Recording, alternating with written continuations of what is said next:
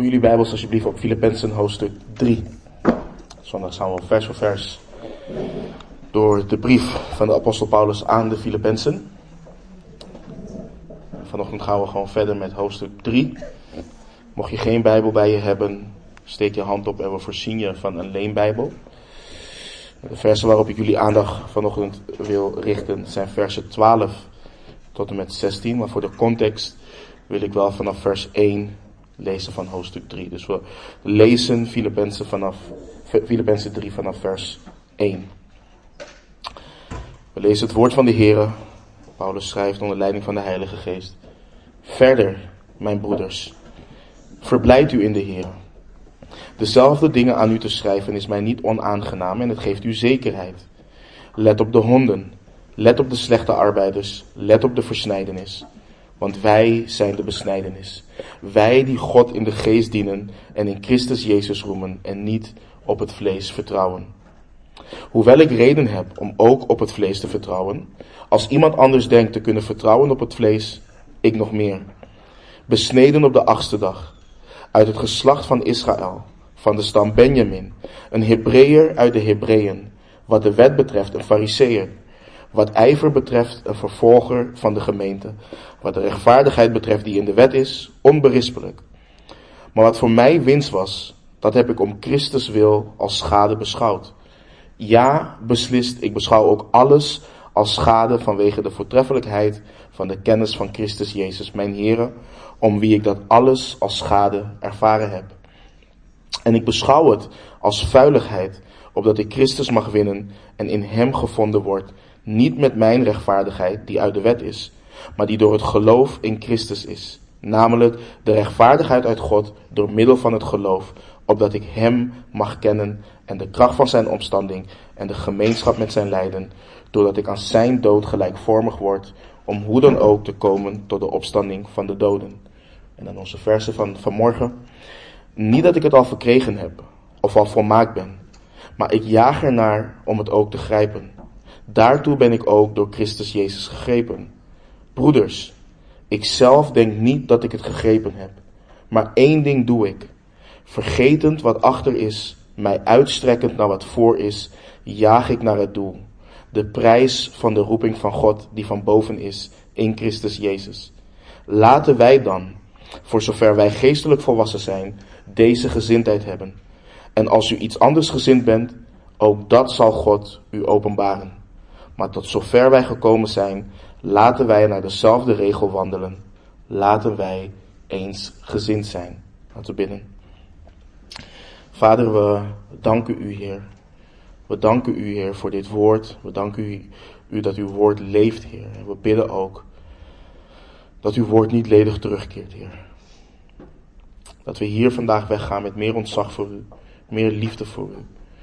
En dat zoals we hebben gelezen, Heer, dat het enige is wat wij najagen, onze Heere Jezus Christus is. Spreek alstublieft tot ons, Heer. En geef ons oren om te horen. In de naam van onze Heere Jezus Christus bidden we. Amen.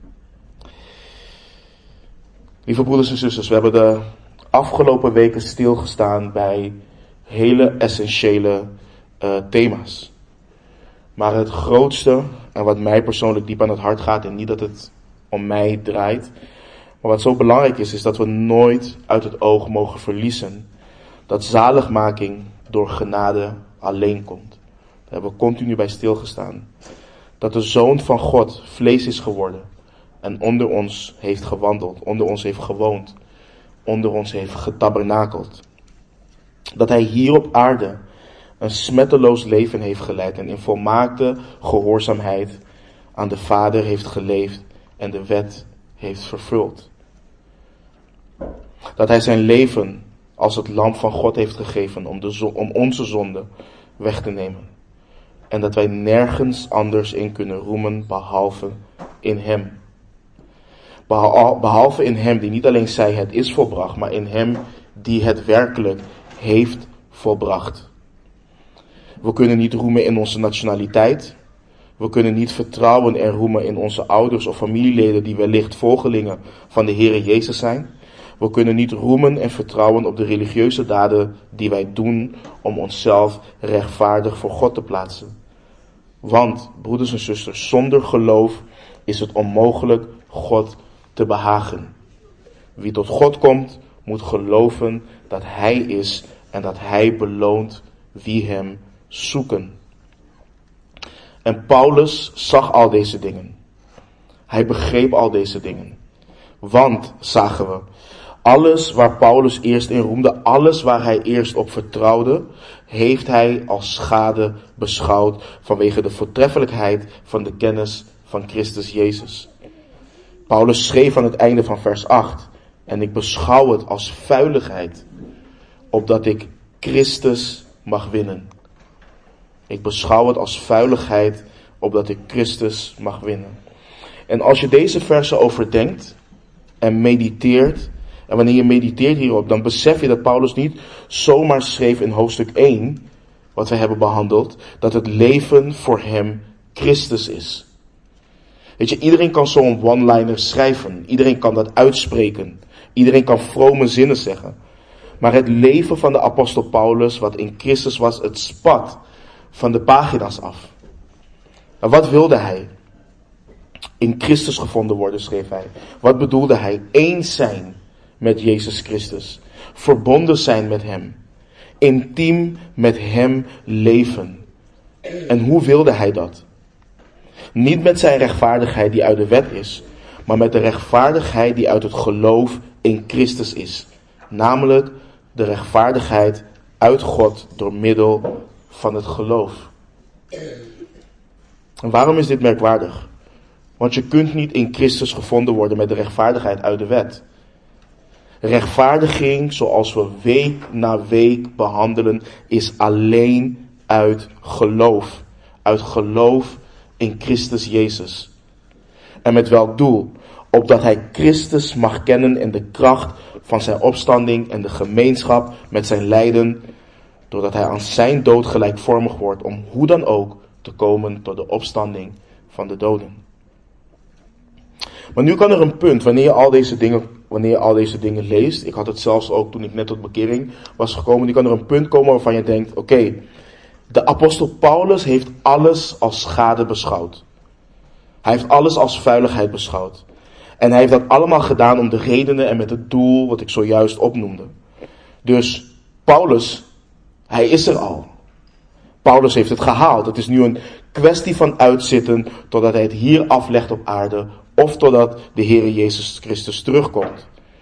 Maar Paulus schrijft onder leiding van de Heilige Geest dat dat niet zo is. Hij rekent volledig af met die gedachte. Dus laten we de tekst induiken om te zien hoeveel de Heere ons door deze tekst vandaag te zeggen heeft. Dus vers 12. Niet dat ik het al verkregen heb of al volmaakt ben, maar ik jaag ernaar om het ook te grijpen. Daartoe ben ik ook door Christus Jezus gegrepen.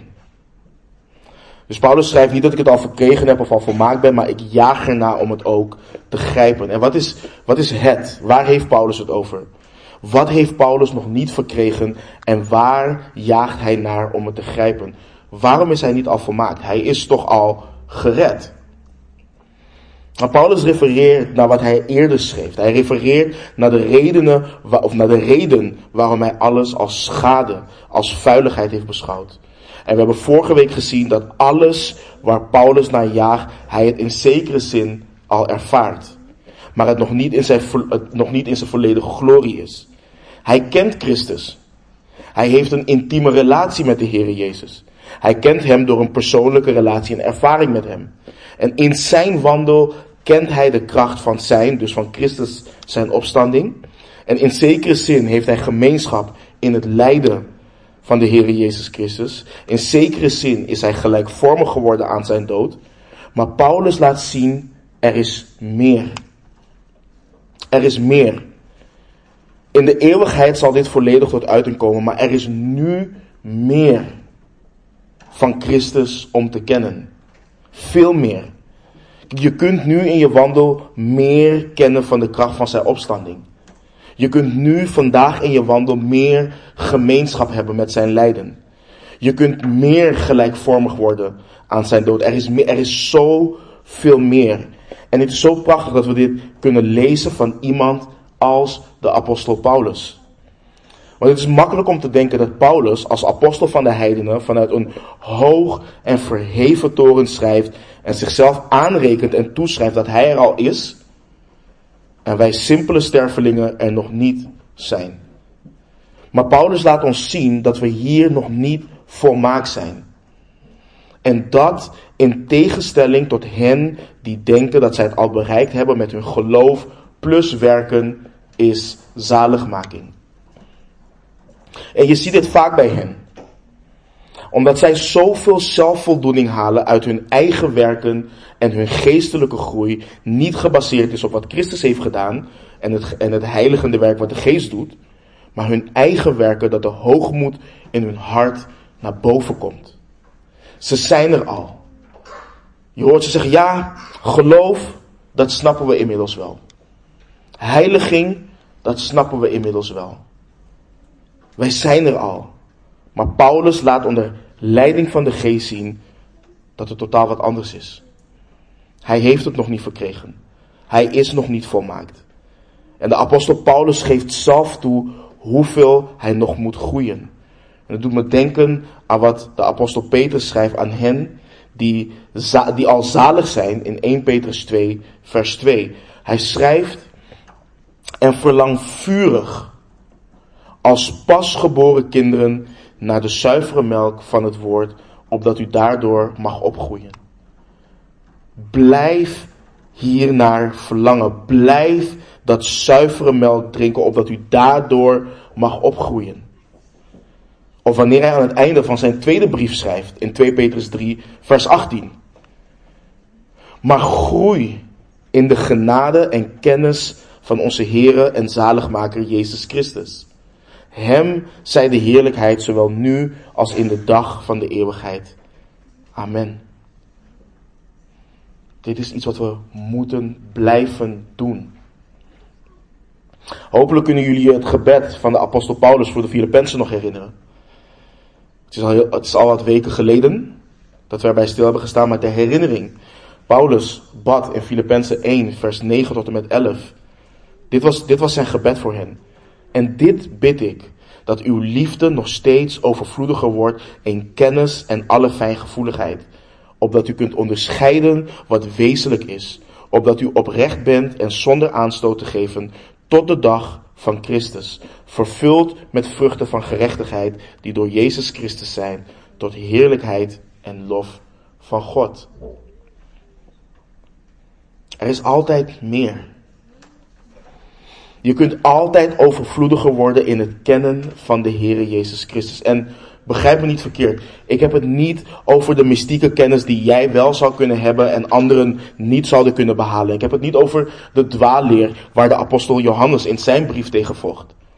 Die mysterieuze salving waar je vandaag de dag ook veel over hoort in sommige charismatische kerken. Nee, over de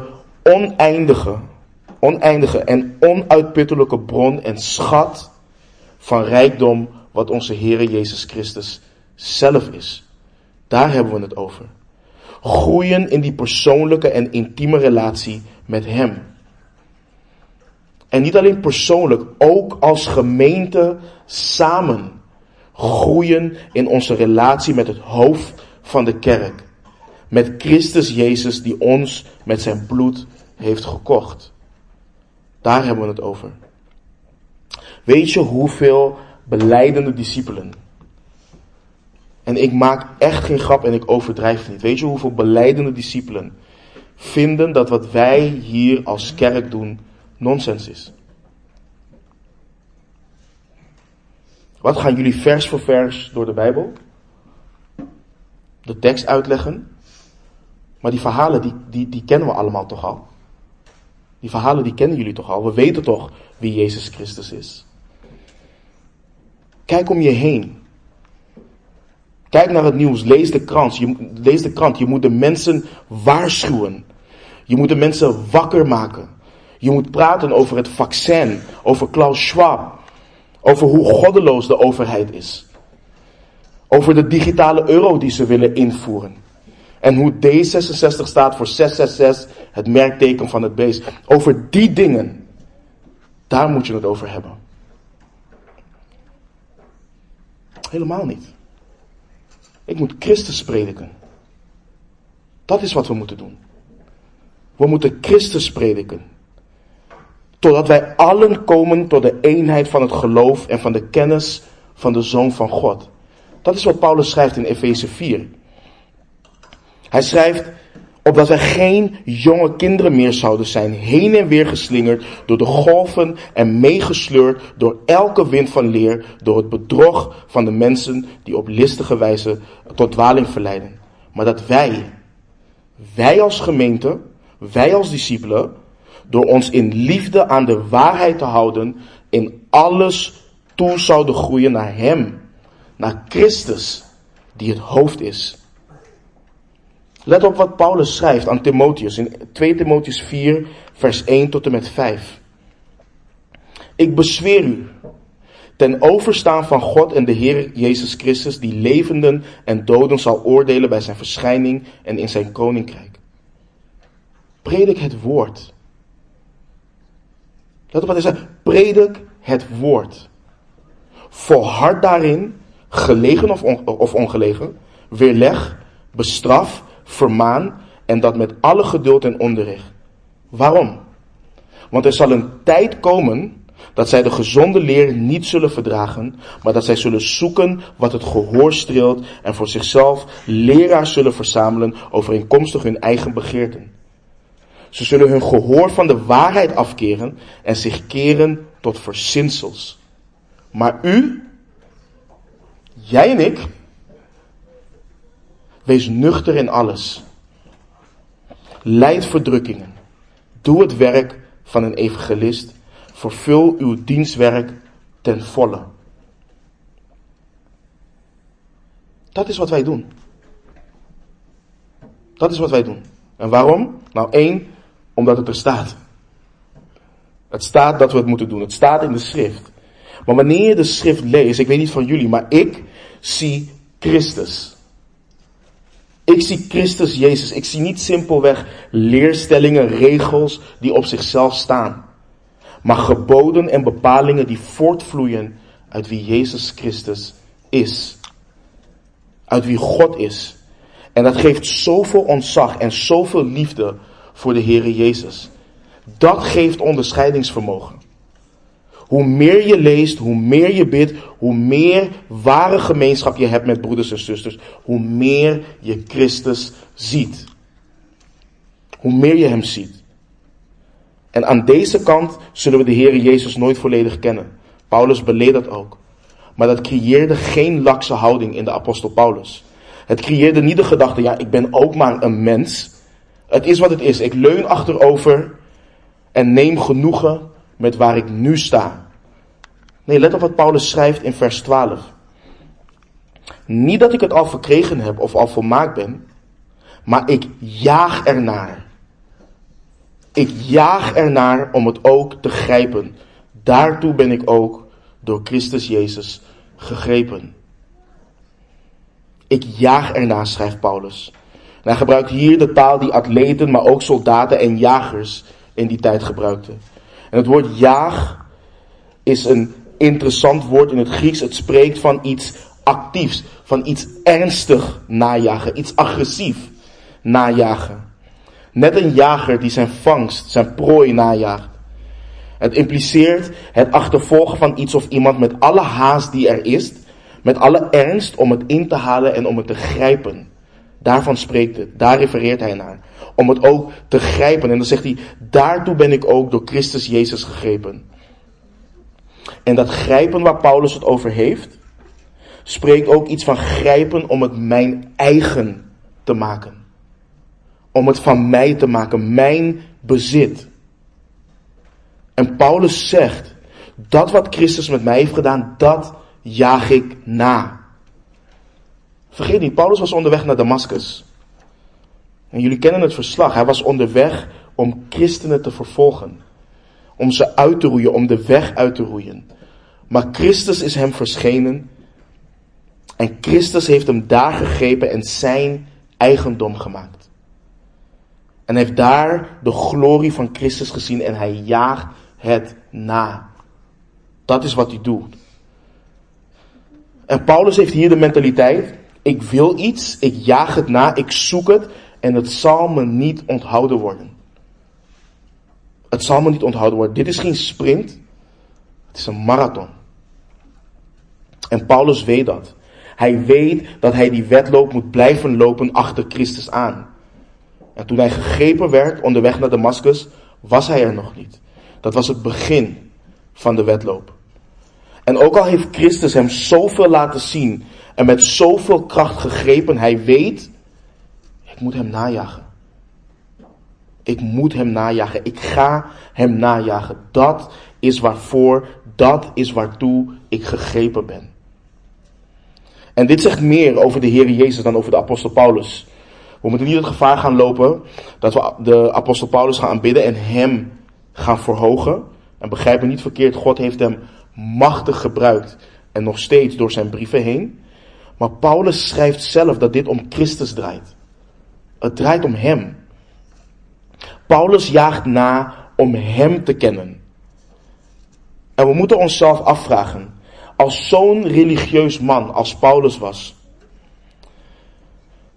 vergeet niet waar Paulus vandaan kwam. Met de status die hij had, niet alleen in het Jodendom. Hij kwam uit Tarsus. Paulus kende niet alleen de leer van het Jodendom, hij wist ook wat de wereld leerde met hun filosofie en noem maar op. Dit was een wijs man. Dit was een wijs man. Maar toch beschouwde hij alles als schade, alles als vuiligheid om te jagen naar de kennis van Christus. Naar die relatie met hem. Hoe glorieus, hoe machtig, hoe groot en hoe geweldig is Christus Jezus niet, als hij dat alles achterlaat. En broeders en zusters, als je door Christus gegrepen bent en je in de greep van zijn onuitputtelijke en overweldigende genade bent, moet je doorgaan in je vurige, grijpende zoektocht naar een diepere kennis van hem. Het evangelie biedt geen ruimte voor middelmatigheid. Het evangelie biedt geen ruimte voor lauwheid. We zijn allemaal geroepen en gegrepen tot een doelbewuste, vastberaden jacht op en na Christus. Naar Christus. Dus als je door genade bent gegrepen, als de goede tierenheid van God, onze zaligmaker en zijn liefde tot jou verschenen is, dan spreekt God nu tot je. De vraag is, hoor je hem? Streef ernaar. Grijp hem. Grijp Christus vast zoals hij jou heeft vastgegrepen. Dit is de enige manier om in hem, met hem en voor hem te leven. Er is niets anders. Niet dat ik het al verkregen heb of al volmaakt ben, maar ik jaag ernaar om het ook te grijpen. Daartoe ben ik ook door Christus Jezus gegrepen. En hij gaat verder. Broeders, ik zelf denk niet dat ik het gegrepen heb, maar één ding doe ik. Vergetend wat achter is, mij uitstrekkend naar wat voor is, jaag ik naar het doel. De prijs van de roeping van God die van boven is in Christus Jezus. Paulus herhaalt, en het lijkt alsof hij echt een extra nadruk wil leggen op wat hij zegt. Hij begint met broeders en hij bouwt de intensiteit van wat hij zegt, bouwt hij op. Broeders, ik zelf denk niet dat ik het gegrepen heb. Ik ben er nog niet, broeders. Ik ben er nog niet. En dit was niet een subjectieve getuigenis van iemand die blind is voor zijn eigen geestelijke staat. Het is een uitspraak gebaseerd op feiten.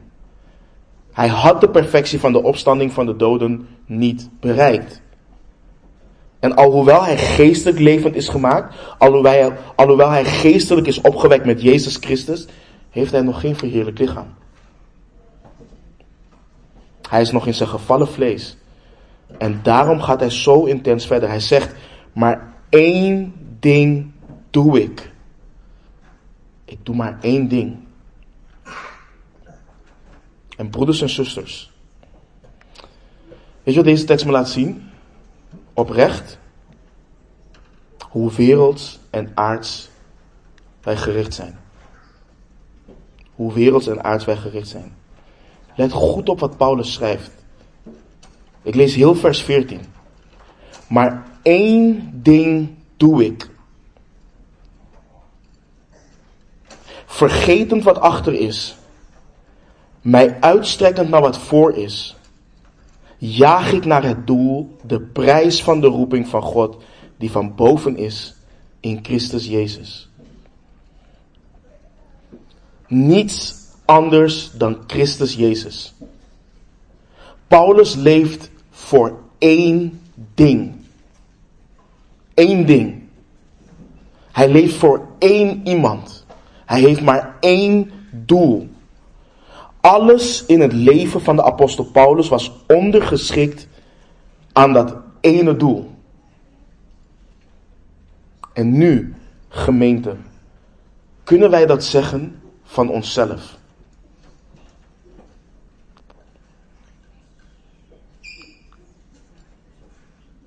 Broeders en zusters, wat als ons denken, niet ons leven, ons denken, ons hartsverlangen van de afgelopen week hier op het scherm zou worden afgespeeld? Zou dat samen te vatten zijn in maar één ding?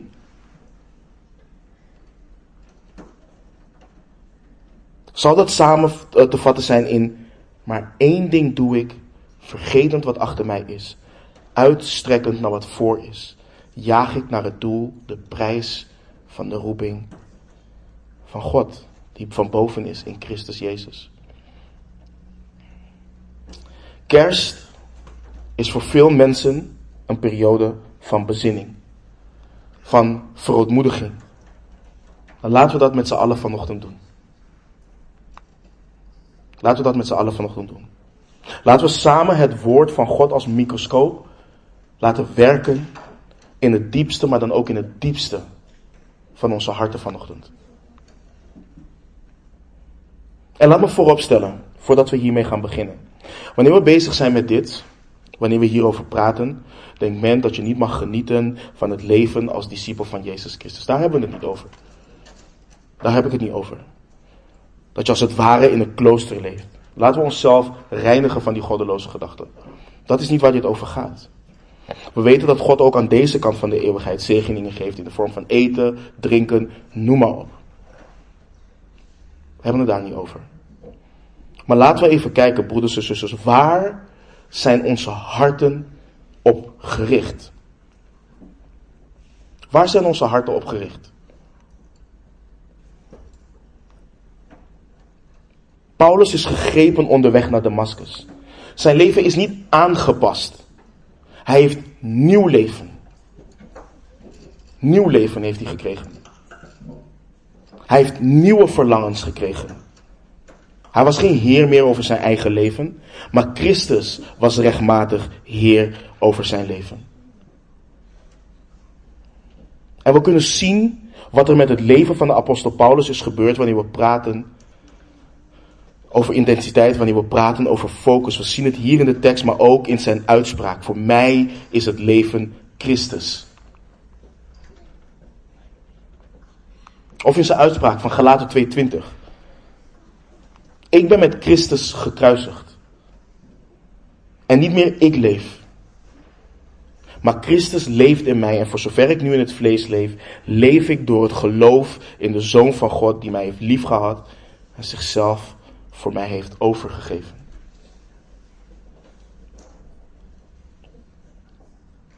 Maar dit geldt niet alleen voor de apostel Paulus.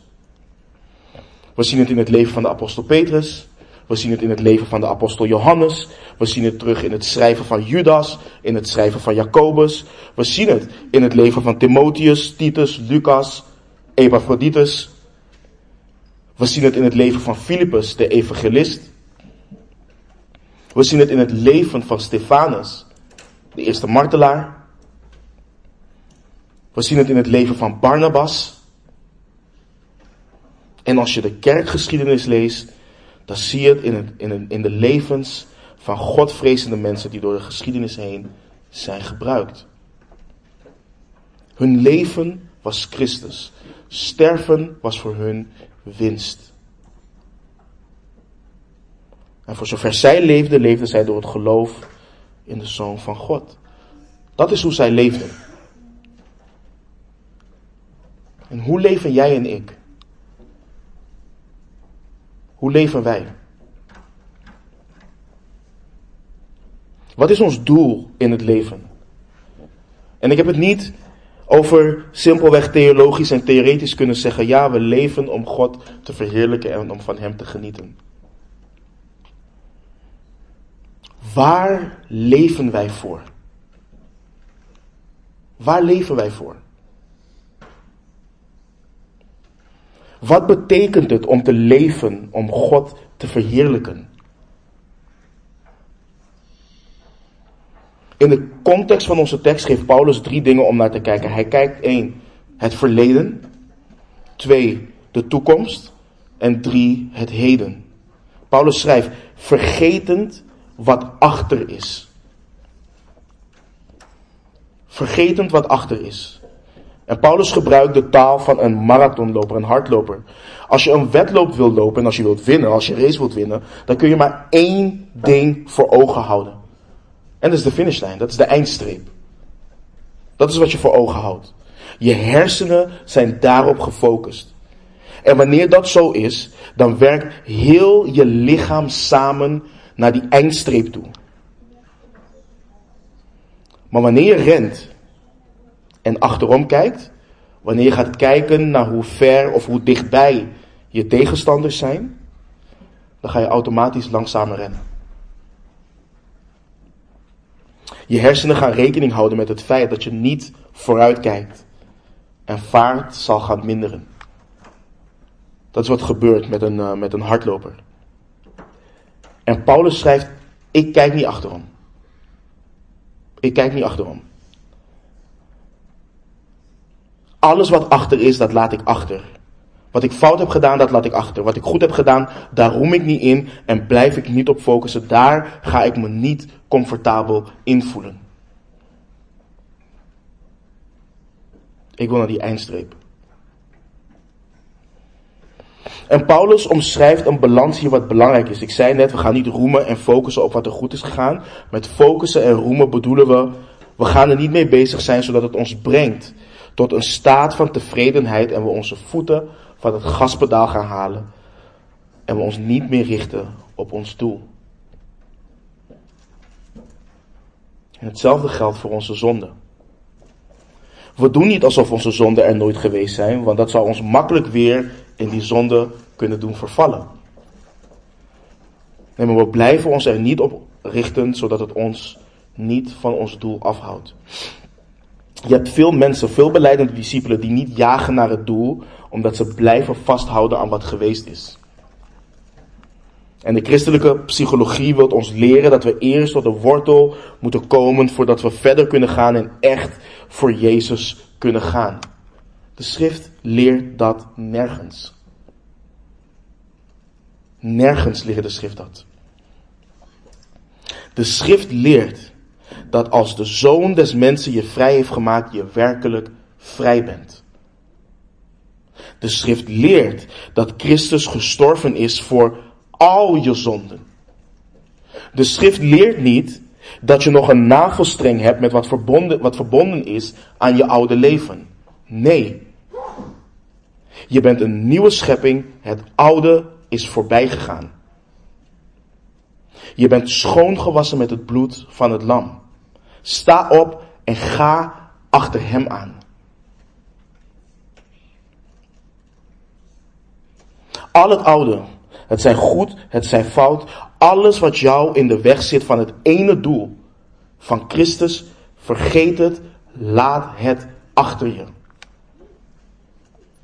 Er was iemand die ooit tegen me zei, ja, je weet niet wat die dame meegemaakt heeft dat ze niet kan vergeven. Je weet niet wat voor bagage ze allemaal met zich meedraagt. Je weet niet hoe gebroken ze is. Ze moet eerst leren dealen met al die dingen voordat ze werkelijk kan vergeven.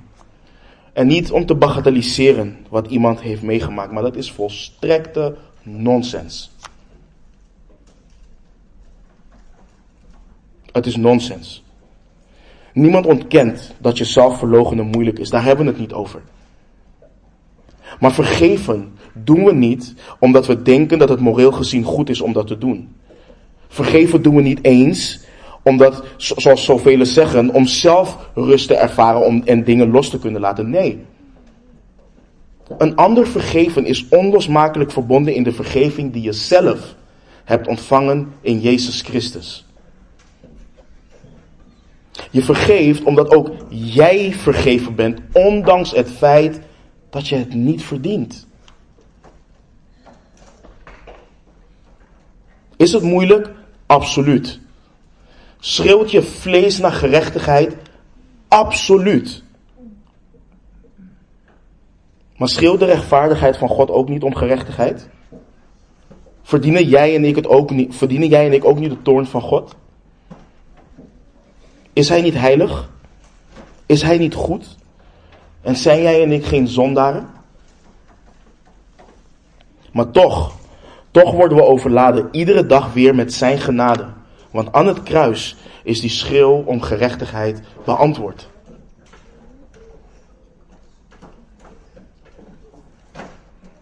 En als we dat niet willen doen, zijn we dan niet gewoon als Jona, die zelf wel de genade van God wilde, maar niet wilde dat Nineve de genade van God zou ontvangen?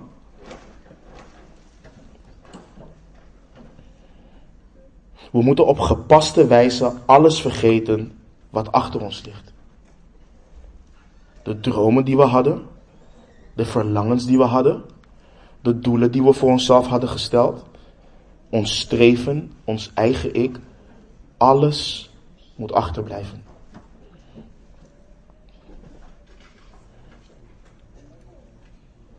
Mij uitstrekkend naar wat voor is, schrijft Paulus.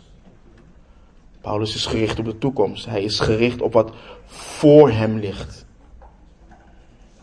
Paulus omschrijft hier wat een hardloper doet. Een hardloper met zijn ogen op het doel gericht, zijn hand er naartoe uitgestrekt en zijn lichaam voorovergebogen, terwijl hij de laatste en beslissende momenten van de race ingaat. En dan komt Paulus op hetgeen wat zo beslissend is. Het heden.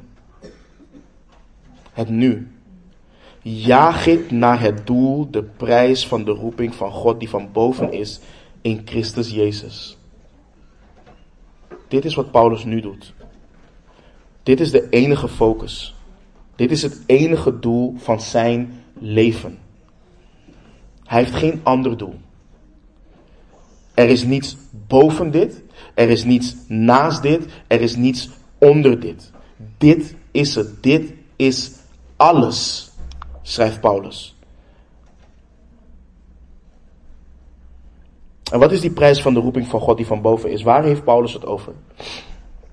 Alles wat hij hiervoor heeft beschreven.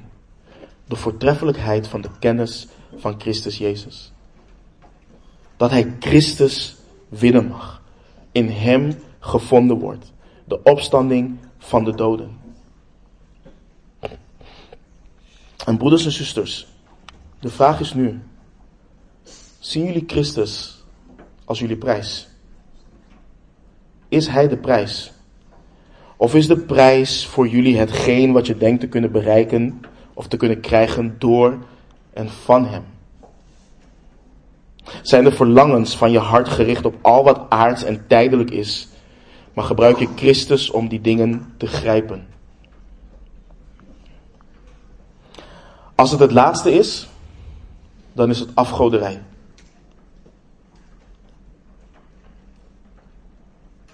Hij is de prijs. Hij is alles. De prijs is niet de baan die hij geeft in zijn voorziening. Het is niet de woning die hij geeft in zijn voorziening. Het is niet de vrouw, je kinderen, je familie of wat dan ook. Je vervoersmiddelen. Nee, het is niet dat. Hij is de prijs. Jezus Christus is de prijs. En omdat hij de prijs is, jaagt Paulus hem na. Hij jaagt hem, koste wat het kost, na. Niets mag hem in de weg staan. Niets mag hem afleiden. Er is niets of niemand anders wat zou kunnen verzadigen anders dan die diepe, intense relatie die er met Christus is, waartoe Paulus geroepen is en waartoe jij en ik geroepen zijn.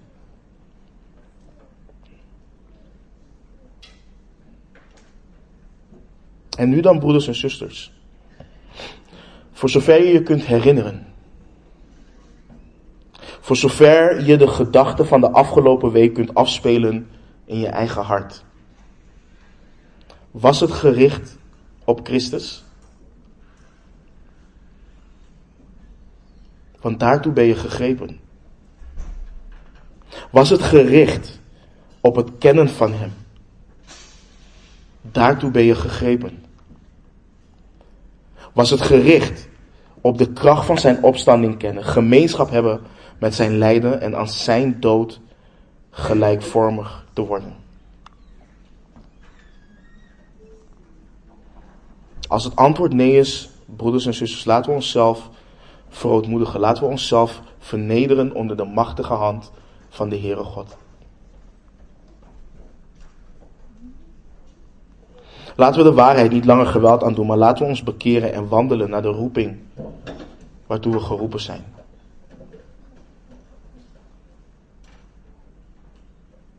Ik zei het net al aan het begin van de dienst, voor veel mensen is deze periode een periode waarop ze de balans van het afgelopen jaar gaan opmaken en gaan kijken hoe ze die weegschaal meer naar hun eigen voordeel kunnen brengen het komende jaar. Dat is het niet voor ons. Voor ons is zit het leven niet zo in elkaar. Als wij belijden in Christus te zijn, dan is het de tijd totdat we het afleggen of totdat wij Hem van aangezicht tot aangezicht gaan zien bij zijn terugkomst. Is het leven Christus. Dat is het. En ik zei het vorige keer volgens mij ook al. Kijk, het is makkelijk als kerk om mensen op te roepen tot een programma, tot al dat soort rare fratsen.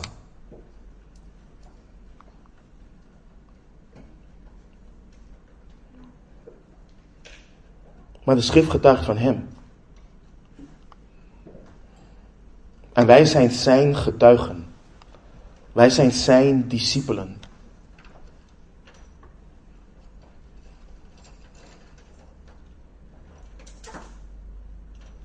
Laten wij dan, zoals Paulus schrijft in vers 15, voor zover wij geestelijk volwassen zijn, deze gezindheid hebben. En als u iets anders gezind bent, ook dat zal God u openbaren. Maar tot zover wij gekomen zijn, laten wij naar dezelfde regel wandelen. Laten wij eens gezind zijn. Dus Paulus doet iets interessants hier. Het woord volwassen wat hij daar gebruikt, is in het Grieks hetzelfde woord wat hij gebruikt bij het woord volmaakt. Hij schrijft dus eigenlijk, zij die volmaakt zijn weten dat ze niet volmaakt zijn.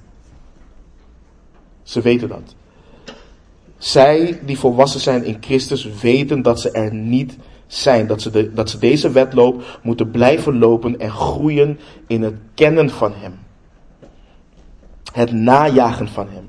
En dit is het verschil tussen hen die echt volwassen zijn en tussen hen die een hoogmoedig hart hebben. Je ziet dit vaak bij ouderlingen. Die denken vaak, omdat ze onderwijs geven en het ambt wat ze bekleden vereist dat ze veel in de schrift zijn, dat ze het al hebben bereikt. Maar de realiteit is, hoe meer je groeit, hoe meer je beseft hoeveel je nog te groeien hebt. Dat is de realiteit. En dat is echt geen vrome taal. Hoe meer van Christus je ziet, hoe meer je Hem kent, hoe meer je gaat zien dat je onwaardig bent. Maar hoe meer je ook gaat verheugen in de genade en barmhartigheid die er in Hem gevonden wordt.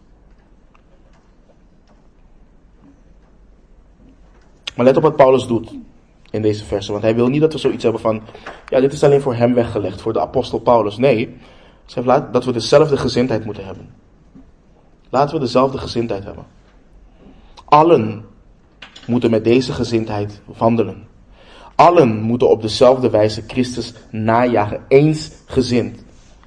En als je ervan overtuigd bent dat je er al bent, of dat je niet zo hoeft te wandelen, de Heere God zal het je openbaren. En dat is waar God openbaart wanneer zijn kinderen sluimeren. Hij waarschuwt ze wanneer ze lauw worden. Hij waarschuwt ze wanneer ze hun eerste liefde verlaten. Hij waarschuwt en openbaart de hoogmoed die er in onze harten leeft. Hij doet dat. Dat doet hij door zijn woord. Hij doet het in momenten van gebed.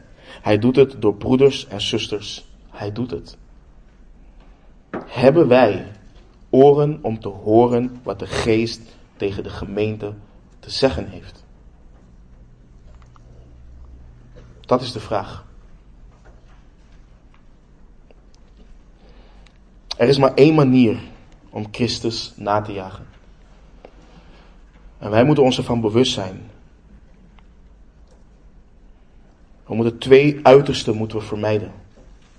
Het idee dat we er al zijn, dat we volmaakt zijn. Of het idee van, ik ben toch niet volmaakt, dus ik wacht rustig achterover en ik blijf stilstaan bij de dag dat ik gedoopt ben. Of die ervaring die ik heb gehad en daar hou ik wel aan vast. Nee, laat het achter. Broeders en zusters, we nemen dus deel aan een wedloop. Een wedloop die vaak turbulent is, maar de prijs is al die turbulentie waard. De prijs is het meer dan waard. Christus is naar aarde gekomen om hen vrij te kopen die de Vader aan hem gegeven heeft. Hij roept de zijnen. Hij grijpt hen die van hem zijn. Geef jij gehoor aan zijn roepstem als zijn schaap en jaag je hem na, koste wat het kost. Loop je achter hem aan. Wil je hem grijpen, wil je hem kennen. En zeg niet zomaar ja als reactie op deze dienst en vervolgens verlaat je dit gebouw om verder te gaan met de plannen die je hebt gemaakt voor vandaag.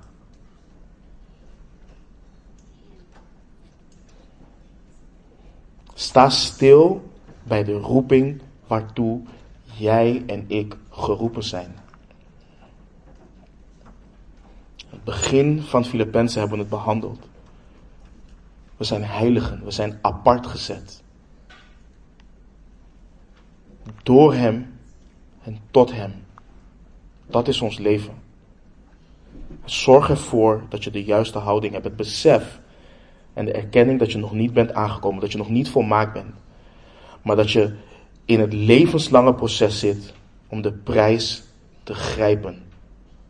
Span je in, focus op het doel om zoals Christus te zijn en alles te doen in het licht van die hoge roeping. Niet dat ik het al verkregen heb of al volmaakt ben, maar ik jaag erna om het ook te grijpen. Daartoe ben ik ook door Christus Jezus gegrepen. Broeders, ikzelf denk niet dat ik het gegrepen heb, maar één ding doe ik. Vergetend wat achter is, mij uitstrekkend naar wat voor is, jaag ik naar het doel, de prijs van de roeping van God, die van boven is in Christus Jezus. Laten wij dan, voor zover wij geestelijk volwassen zijn, deze gezindheid hebben. En als u iets anders gezind bent, ook dat zal God u openbaren. Want tot zover wij gekomen zijn, laten wij naar dezelfde regel wandelen. Laten wij eensgezind zijn. Amen. Laten we bidden. Vader,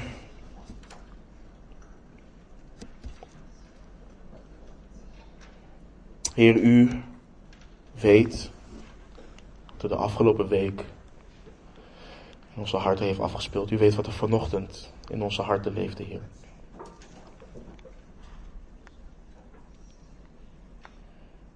Heer, en u confronteert, Heer, met uw woord. En laat zien dat we vaak zo aards en werelds gericht zijn, Heer. Zo gefocust zijn op het tijdelijke. En allerlei excuses bedenken voor de manier waarop we leven. En denken dat u uw welbehagen hebt in onze wandel. Omdat we Christus zouden plakken op de dingen die we doen. En Heer, laat het vandaag. En laat dit een moment zijn. Dat we waarlijk tot bezinning komen. Dat we waarlijk beseffen waar het om draait. En dat we maar één ding doen.